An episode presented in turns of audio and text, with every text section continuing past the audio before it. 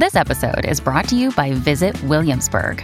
In Williamsburg, Virginia, there's never too much of a good thing. Whether you're a foodie, a golfer, a history buff, a shopaholic, an outdoor enthusiast, or a thrill seeker, you'll find what you came for here and more. So ask yourself, what is it you want? Discover Williamsburg and plan your trip at visitwilliamsburg.com.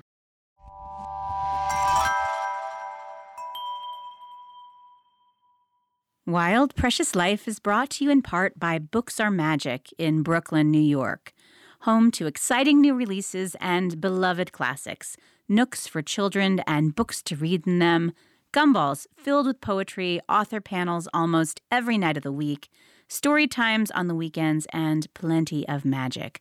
Learn more and shop online at booksaremagic.net. And we're brought to you by Literary Cleveland, where you can explore other voices and discover your own.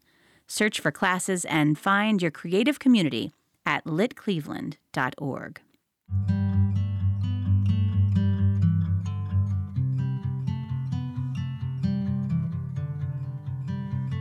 Have you always shown up for everyone in your life, anticipated and filled their needs, carried the emotional load, given everything you have emotionally, physically, and spiritually, given down to your bone marrow? And in the process, abandoned your own needs and turned away from something authentic and vital in you? Um, yes. Unlike most episodes, that wasn't actually my question I started with. That was a quote pulled directly from The Emotionally Exhausted Woman Why You Are Feeling Depleted and How to Get What You Need. Have you ever shown up for everyone else and abandoned yourself? If you answered yes to, then today's episode is for you. Over the past few years, we've survived a once in a generation pandemic that brought many of us to our knees, and yet when we look around, it feels like we just slid back into life as usual. But we've changed, haven't we? Maybe we love more. Maybe we trust less. Or maybe we just have this sense, this deep down understanding that we don't have as much time as we think. No days are a guarantee. No moments are absolutely ours. What do we want to do with our hard earned lives? And how can we grasp more beauty and more joy? Today, Nancy Collier and I address some of those questions. A quick note to all the fellows out there who are prepared to skip this episode why? I've just told you that some, many, possibly even all of the women in your life are feeling depleted, exhausted, and abandoned. Don't you want to know why? Spoiler alert it's not because of you. Guys, it's, it's not your fault. But you can also help make it better, and you might learn some tips for why you are feeling emotionally exhausted too. So, my guest today is Nancy Collier, a psychotherapist, author, and interfaith minister, whose most recent book is The Emotionally Exhausted Woman. Nancy is a thought leader and national speaker on women's empowerment, well being, and mindful technology. And she's been featured on Good Morning America, The New York Times, Psychology Today, and countless other media platforms. In addition, Nancy spent 25 years as a nationally top ranked equestrian and serves as a performance consultant to professional athletes and artists. Nancy Collier, welcome to Wild Precious Life. Thank you. Delighted to be here. Despite librarians my entire life cautioning me otherwise, I initially judged your book, your most recent book, entirely on its cover. The Emotionally Exhausted Woman Why You're Feeling Depleted and How to Get What You Need. I just read that title and I reread that title and I felt seen. So then I cracked the book open and I flipped to the very first sentence. And then I started to cry. And because you asked, I might cry now, you asked, who's taking care of you? And there I am, crying into this book that I've judged by its cover, this woman I've never met, because it hasn't occurred to me in a really long time that anyone was supposed to be taking care of me. I'm a wife and I'm a mom and I'm a daughter who takes care of my own mom. And so I thought I needed to talk to you. And I thought I'm probably not alone in some of these feelings. And um, I fully expect that plenty of our listeners will have paused right at this moment to go off and buy your book. But why don't we begin by having you tell us your story? Who are you and what makes you such an expert on emotionally exhausted women? Well, what a beautiful intro. And thank you for bringing yourself into it. Um, you're not alone, as you know. Uh, I'm in the same uh, container as you. Uh, I came into this project as an emotionally exhausted woman, a wife, and a mom, and uh, you know, psychotherapist to many, many, many people. And um, I also, having been in practice for nearly 30 years, have been seeing this show up in my office this chronic condition of depletion, emotional exhaustion, never asking the question who's taking care of me? And the assumption that our job on earth is to take care of other people. That's what we do. And so when I first started floating the idea for the book to women, every single woman said, Oh my God, oh my God, uh, where do I buy it? When do I get it? How, how, how? And I hadn't even written the outline. so I knew, Anne Marie, I was onto something here. And, you know, at the same time, that question that you became tearful with, who's taking care of you, brings almost every woman to her knees. So I wanted to understand, as a longtime therapist, a woman, a mom, a wife, a friend, and all of this uh, product of our cultural conditioning, how did we end up here where this is the norm? How did we end up where we are so good at knowing what everyone else needs and wants, but we have no idea what we need and want? That became sort of my my drive to understand not just how did we get there that's interesting but that's probably territory we've covered but what are the real boots on the ground choices and behaviors that bring us home that bring us back to our fundamental vitality that change our relationship with ourselves such that we are nourishing ourselves. That that's the interesting thing to me. You know, we we abandon ourselves. And we decide that and we can talk more about this as we go, but that the best way to take care of ourselves is to abandon ourselves and our true self. Right around the tween years, right? Who do I need to be to be safe? That's the beginning of the disconnect from self which is the unplugging from our fundamental vitality, and with it, a new relationship with ourself where we are suspicious and um, uh, we, our authentic self, becomes a potential danger to our well being. So that's a lot that I just said. So jump in there. Yeah, I, I, there was so much to unpack. So after I stopped crying at the first sentence, I I was reading and, and highlighting, and I'm writing in the book, and then I have to buy it, of course, because they frown on you writing in books you haven't even purchased yet. But um, so I, I, I buy, I, I find myself writing in the margins and saying yes or wow or what or so. I mean, even in the beginning, there there are some fundamental assumptions that you ask me to grapple with, and I found myself arguing with you a little in the margins because you're asking me to rewrite scripts that I didn't even know there was a choice about. So, for instance, you you have that phrase, dependably pleasing, um, or, or you asked me to question being a good girl or being liked, and quite honestly, I sat there and I don't entirely know who I am without all those labels. Those are the things people like about me. Those are the things I thought I liked about me. Um, so, I mean, let's unpack just a little bit of of that. I mean, what's wrong with being quote dependably pleasing? That sounds delightful. Yeah, absolutely. So, you know, from the time that we are really young, we know this. uh, we are trained to be sweet, nice, kind, generous, loving, empathic, and a big one, right? Selfless. Selfless and um, don't make it about us, right? And what we learn very early, nothing wrong with this really at the start, but that we're valued and we're loved and we're protected and we're included and we're safe and all those Maslowian things we need um, in the hierarchy of needs if we're likable, if we're pleasing, if we're generous, if we're selfless. But what happens is, so those are all wonderful qualities, but what happens is it becomes a likability cage. So that it's no longer just about the delightfulness of being likable, but we feel that we have to be likable to stay safe.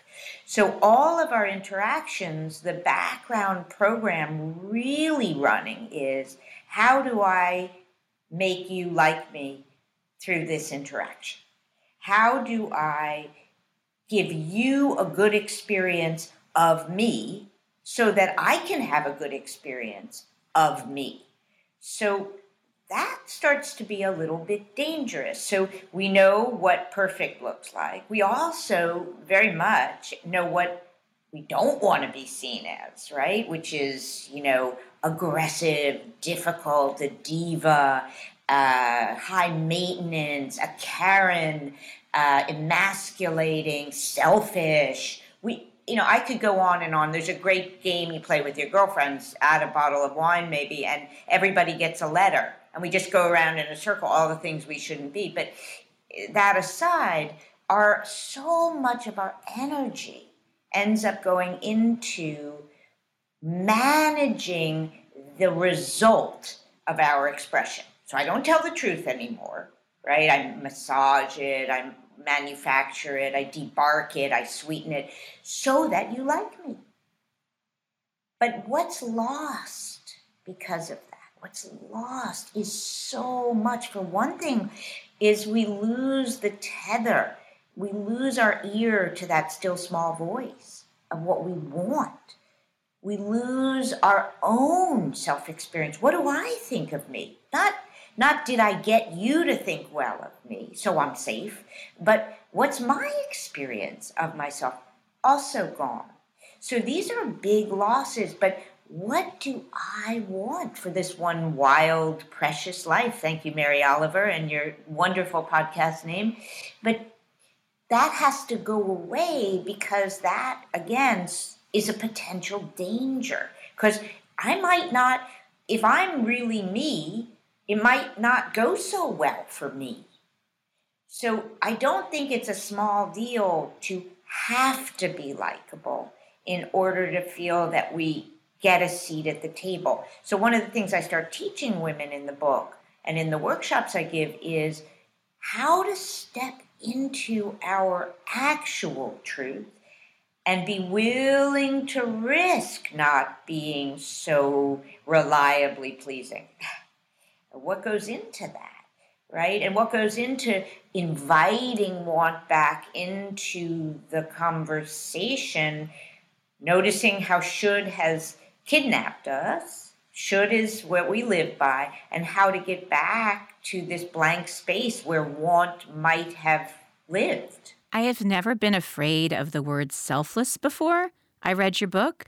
The word selfless was was aspirational, right? If you're being selfless, you're you're giving somebody else the bigger piece of chicken. You're going without so they can be um, you know, fulfilled. And so the word selfless, I have grown up to be today years old, believing was a great a, a great thing to try to strive for until I thought about what the word selfless means. It means without a self, without me in there, without doesn't mean I can't share my chicken, but there's a whole lot of absence. The other day, I was asked, it was my birthday, and I was asked by the family to pick a movie that I wanted to watch.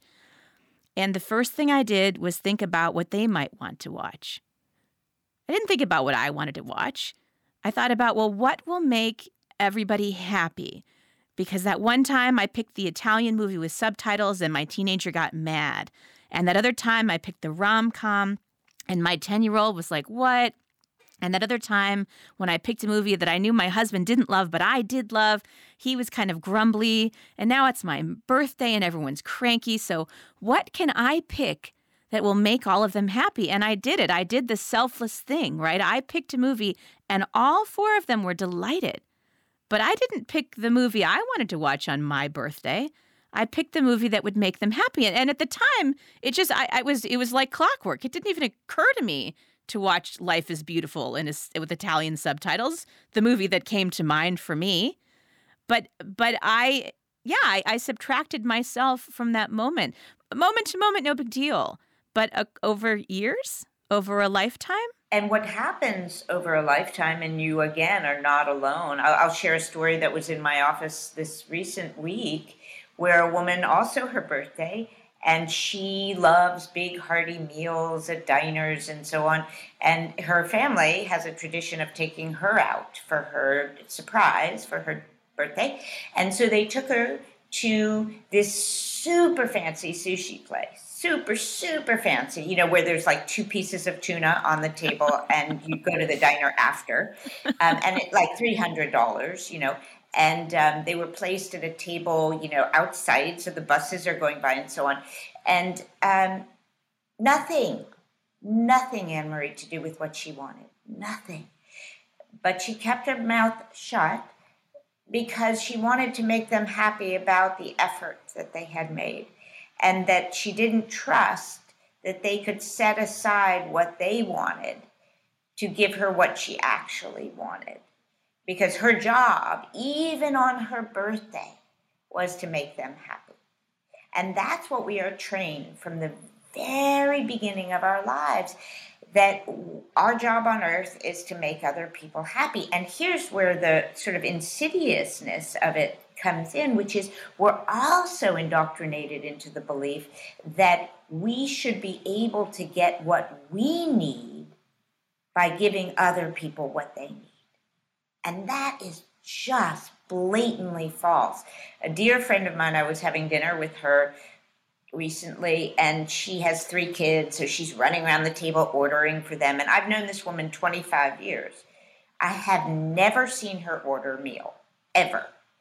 And somehow she's always ordering for other people. And I finally asked her, What, why do you never order a meal?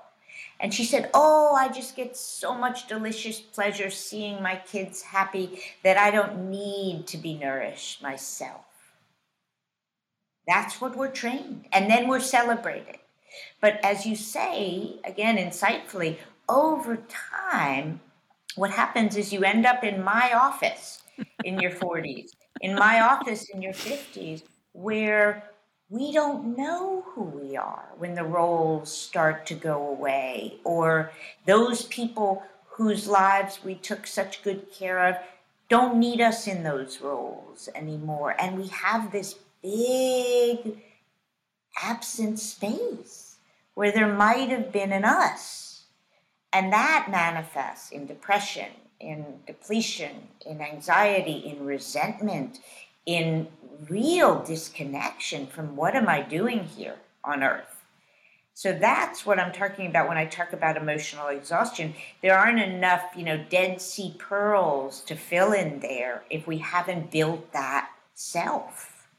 And again, in the in our culture, one of the things we do is we make everything dualistic. So if we care about ourselves, we can't possibly care about other people.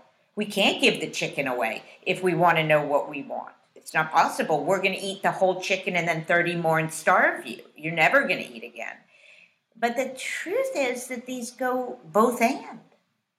We also are a sentient being that matters and we care about what you need.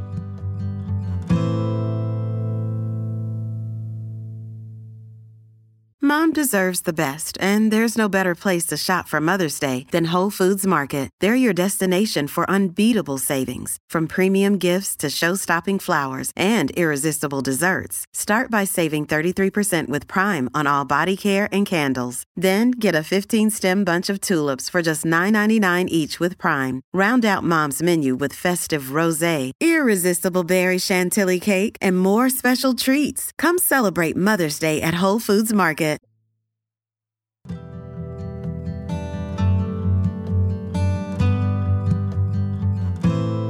I can see a lot of parents who might be listening and thinking about, yeah, yeah, that's all well and good that I don't choose my feelings or that that that I'm, you know, I'm not responsible for them, but that, but all day long as a parent, you, you it's kind of like you have to defy your feelings, right? If I am sleepy in the morning, eh, they have to get to school. I've got to, I don't care if I feel tired, I've got to get up. And maybe I don't want to drive the kids all over town, but that's what's got to happen, or they don't get to soccer. So I, I can see people saying, yes, yes, we shouldn't be, eh, selflessness is no good, but isn't selflessness a requirement of being a good parent? Don't I need to ignore my feelings and choose my kids over my own? And this is again that dualistic thinking, which is either or.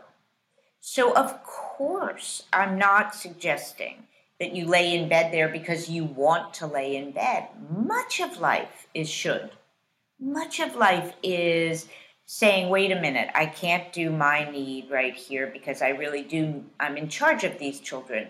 Of course. And what I'm suggesting is that when we do that in those particular situations, first of all, let me backtrack for a second. There are a million experiences that are not like that, where we don't invite our want in. So that's the first thing, right? Is that we don't even actually invite wanting into the conversation. We need to do, we need to address that first. But when we are talking about a should, what I suggest to, to parents is that rather than routinely disappearing the want to stay in bed, right, and honoring that and being kind to that, and also acknowledging the grown upness and the discipline and the kindness in getting up and driving them. Now, that's a wholehearted experience. What we do is, what's wrong with you that you don't want to get up? What's wrong with you? Are you a bad parent? You're so selfish. You're and then we go about attacking ourselves. So, what I'm suggesting in this book is a healing of our relationship with ourselves such that it includes honoring the want, even when we are going to go ahead and do the should, because honoring the should also serves a certain want, which is I want my kids to be well. So I do this, but it's holding all the truth of that rather than just sort of unconsciously attacking and blaming ourselves and going with should as if want doesn't even exist. I've already yapped about this before, but um, you and I are meeting for the first time. I was invited, oh, at the end of the summer, uh, this past summer, I was invited to um, a writing retreat, a, a one week in Italy to write with other professionals to spend a week. They were going to feed us and, and house us, and we were going to eat and drink in community and uh, with other people I respect and admire. And I said no. Um, and I said no because it was over Thanksgiving and I needed to cook for my family. And right after I said no, I had this flood of sadness, right? That why why was I missing out on this thing? So I at least let myself hear, Needed right? to I cook. needed to cook. Needed to cook. Wow. Needed to cook. that sentence. right right? And and and i was so upset with myself. And then i was upset with the people in my family who made me say no even though they weren't even on this phone call right? They had no knowledge of it. Nothing to do with it. And so i at least listened to that still small voice and i sent an email back to the organizers and i said hey if you have a wait list or if you, if i could get back in line for that thing i told you no for and then I and then I let it go and got a phone call back that someone had misunderstood the the the travel dates or whatever and there was one spot. And did I want it? And I pounced on that like a kitten. and and and I I went to my family and I said and instead of instead of you know yes they complained what about the stuffing they were delighted they were so excited and they said do you think we could go to Italy sometimes they they yes yes they were disappointed we we had a we roasted a chicken a few weeks ago you know we but mostly they were just delighted and I thought about the message that I'm sending to my children about like, do I really want them to say no to what they love? I want them to learn how to say yes to things that excite them. And what you say is, and I'm so glad, I'm just delighted that you got a spot in the universe, gave you a handshake there. How lovely. But I, I think you point to, well, there are two pieces to it. One is that we do create these narratives, right? That they need us, they would be disappointed. And often it's just our own narrative. And those very folks that really love us want us also to be served and to receive what actually nourishes us. So, this nourishes you. The turkey you could do any day, but this really nourishes you. And so, we want to start practicing questioning those narratives, right? Who's really afraid of honoring what we want? Very often, it's us who's really afraid to step into that role. And I will say, because it's not a but, it's an and. One of the things that I teach, and it, it is a very boots on the ground issue, which is how do you manage it when the response is very negative? Because that's a real thing. You know, what if I'm going to lose my job if I speak my truth? What if I'm going to get a lot of rage from a partner if I really step up and own what's my truth. So, how do we have the courage and how do we track when is it actually kinder to myself to stay quiet, but honor the truth I know inside myself and maybe not bring it outside? But when can I more, to my book's point, stand in my own shoes and be willing to surrender the results of our truth.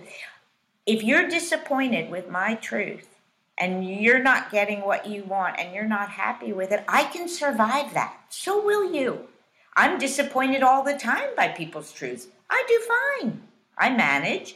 So, how do I start to trust that I stand in my truth and surrender the results of that?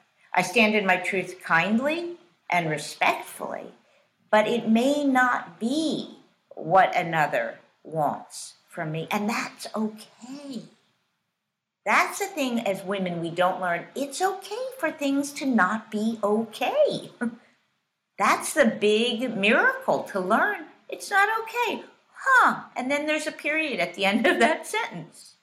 Right? And I'm open, Anne Marie, to I care about and I'm empathic with why it's not okay but it's still my truth, and that has to stand. I'm going to Italy. That's right. If they had all said, no, mom, you can't stay with us. If you could never, would I have backed down? Would I have called the people I said no to once back, or would I have stood in it? I didn't have your book yet when I was making that decision, but, but, but being willing to, I guess that that also, until you hear it, until you listen to what it is that you really want, and and and and by extension who it is you really are, who it is you're fighting for. Until you train yourself to hear that, you it would be very easy to just back down and to say, "Oh no, I'm needed here." But I'm yeah. Part of it is the compassion you felt. You know, very often we look at compassion as, you know, mansy pansy, it's not an actionable step, but having compassion for, wow, did I just give up that unbelievably delicious Italian experience for this thing? That cracked the code there. So we have to start to, if we're not at want yet, we have to at least mourn the giving up of what we might have wanted. And then that can open the door to, oh, I do want. Right? That's the the oh my God, did I just give that up? Gets our attention because we matter. We had we gave that up. That's the beginning of change right there. that we invite our want. What do I really want? And that's the hardest question for most women and why we're so depleted because we never ask it. But if it doesn't break your heart that you're not getting it or you don't recognize that, then we're a step away. Yeah. What is it you want?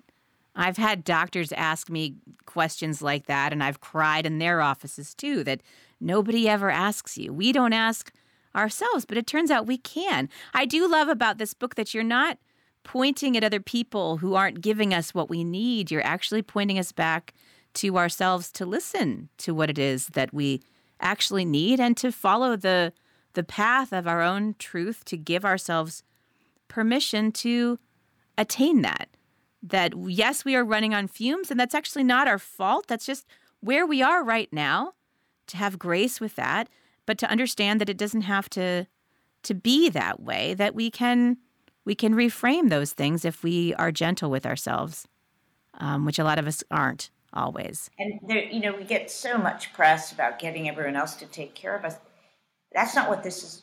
That's not what my book is about. My book is about the return home and that we become a destination for ourselves once again.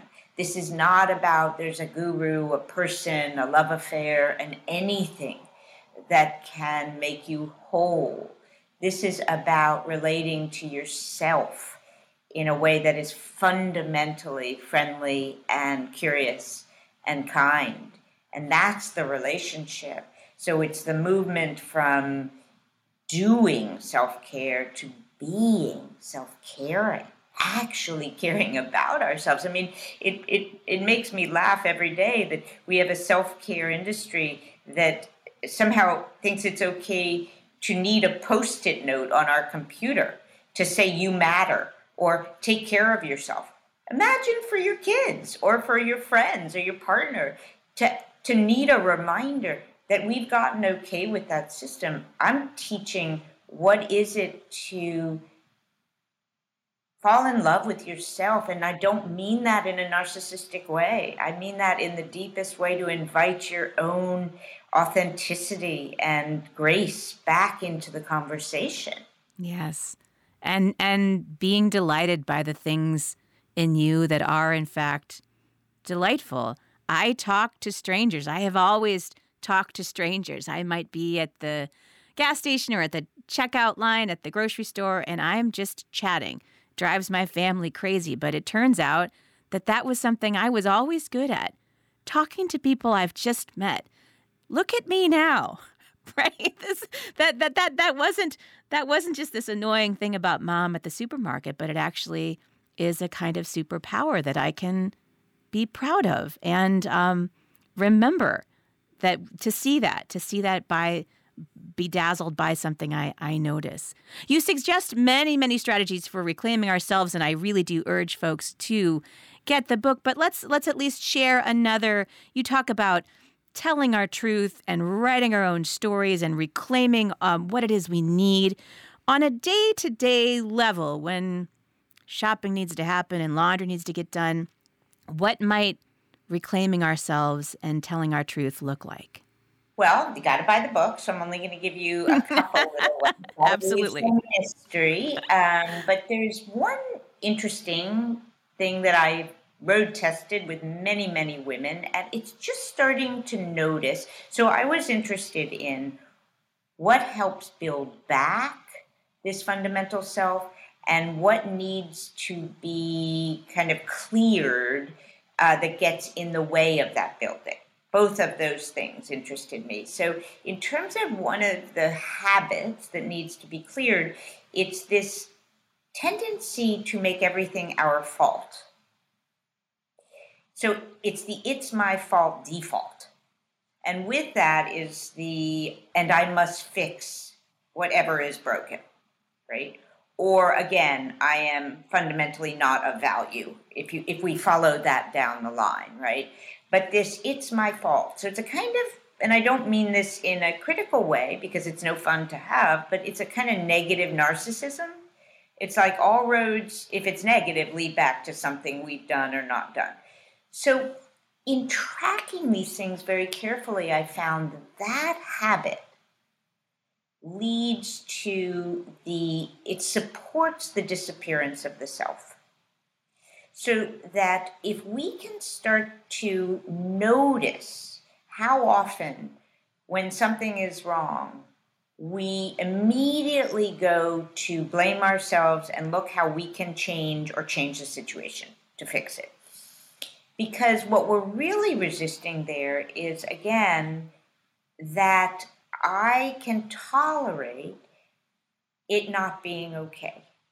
I need this skill. It's the skill I need. So if something is broken, I can investigate it to understand it not to fix it, but to just understand it that my role starts to shift not as the master controller of reality, but as somebody whose job maybe it is to listen and understand, but not to change it and certainly not to take the blame for it. So, and when you start living from that place, you're automatically stepping into a great spaciousness because now you're actually in relationship with other people. You're in relationship from an independent place. You're not codependent. Your reality doesn't require me, and my reality doesn't require two separate wholes. And that's what I'm encouraging women to become again is independent selves. And so I need to be able to tolerate you're not okay, understand it, empathize with it, maybe do something about it, but not see my okayness as dependent upon fixing it. That part of the book, I just drew circles around the the idea that someone else's feelings, my partner can be upset about something. And it's not my job to jump to, well, wait, was it maybe that I. No, no. His feelings are separate from mine, and it's not my job to fix them. I can listen, I can honor, I can hear, but I don't need to own um, and certainly don't need to to try to believe that I prompted all of that, and and vice versa. He's allowed to have a good day when I'm having a lousy one. Those two things can happen at the same time. That is a, a kind of freedom that is immeasurable. To not assume that we know what fixes anyone else, to not assume that what's going on for another person has anything to do with us, right? We're not in control. We're not in control. It's the thing that we resist perhaps more than anything is they have their own reasons, shockingly, for maybe not being okay that are not about us, right? well, that means, oh my God, the universe is not, uh, take your hands off the wheel. But you know, you get good at that, and then it's like, thank goodness I'm not in charge. That becomes amazing, the blessing. So that's one sort of boots on the ground at the grocery store. Just notice how often we take the blame. And if we can just break that little habit and little baby steps of telling our truth. You know, I'm at the coffee store and I have the courage to say, hey, that's too much milk in my coffee. And the and the barista looks you straight in the eye and says, "So you want me to dump out the thing?" And you just stay there and say, "If that's what it takes, yeah." And you just put a period, Anne Marie, there. You don't apologize. You don't throw yourself under. I'm neurotic. I, I know I'm crazy. Oh, I'm I'm lactose intolerant. Whatever nonsense we come up with, you just simply and just in the most honest way say, yeah, that's what you need to do, right? Mark Twain's great comment if you tell the truth, you don't have to remember anything. Just little baby steps of say what's true, right? And risk is she going to think I'm blah, blah, blah, blah, blah, blah, blah, blah, blah? Okay. And I still stand here because I know my own truth. That's beautiful. That's so important.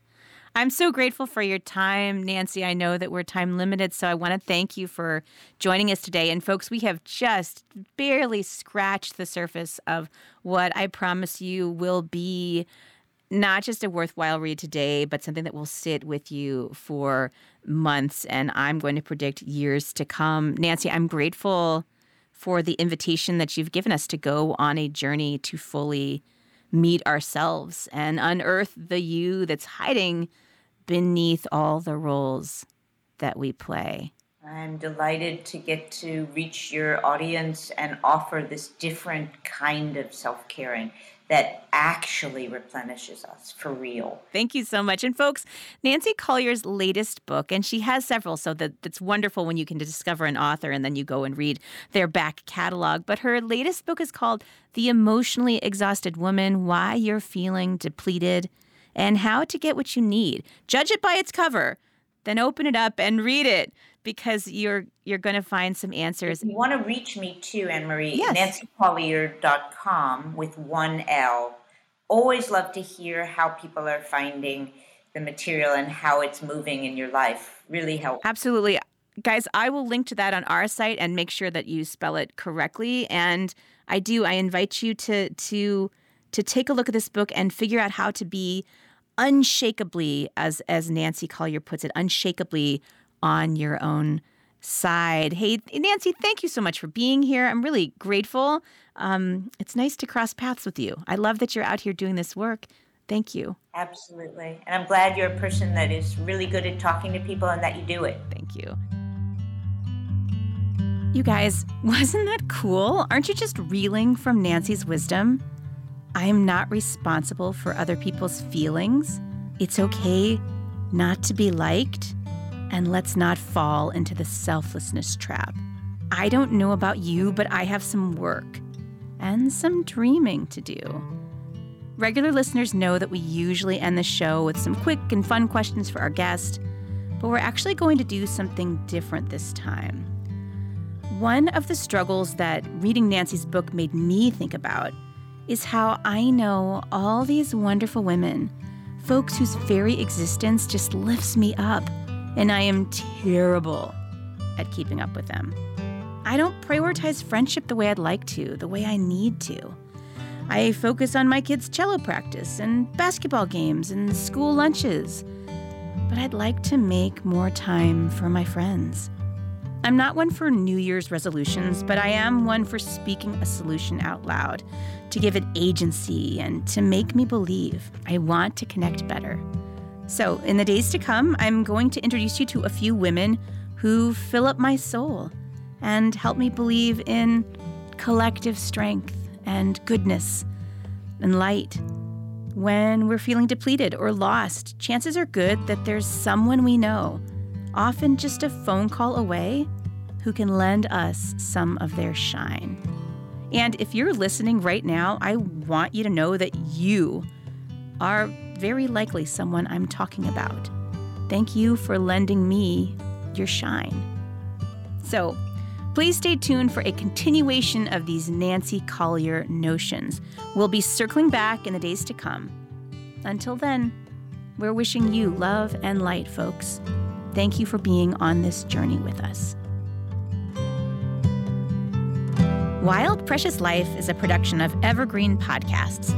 Special thanks to executive producers Gerardo Orlando and Michael D'Aloia, producer Sarah Wilgrube, and audio engineer Ian Douglas. Be sure to subscribe and follow us on Apple Podcasts or wherever you get your podcasts.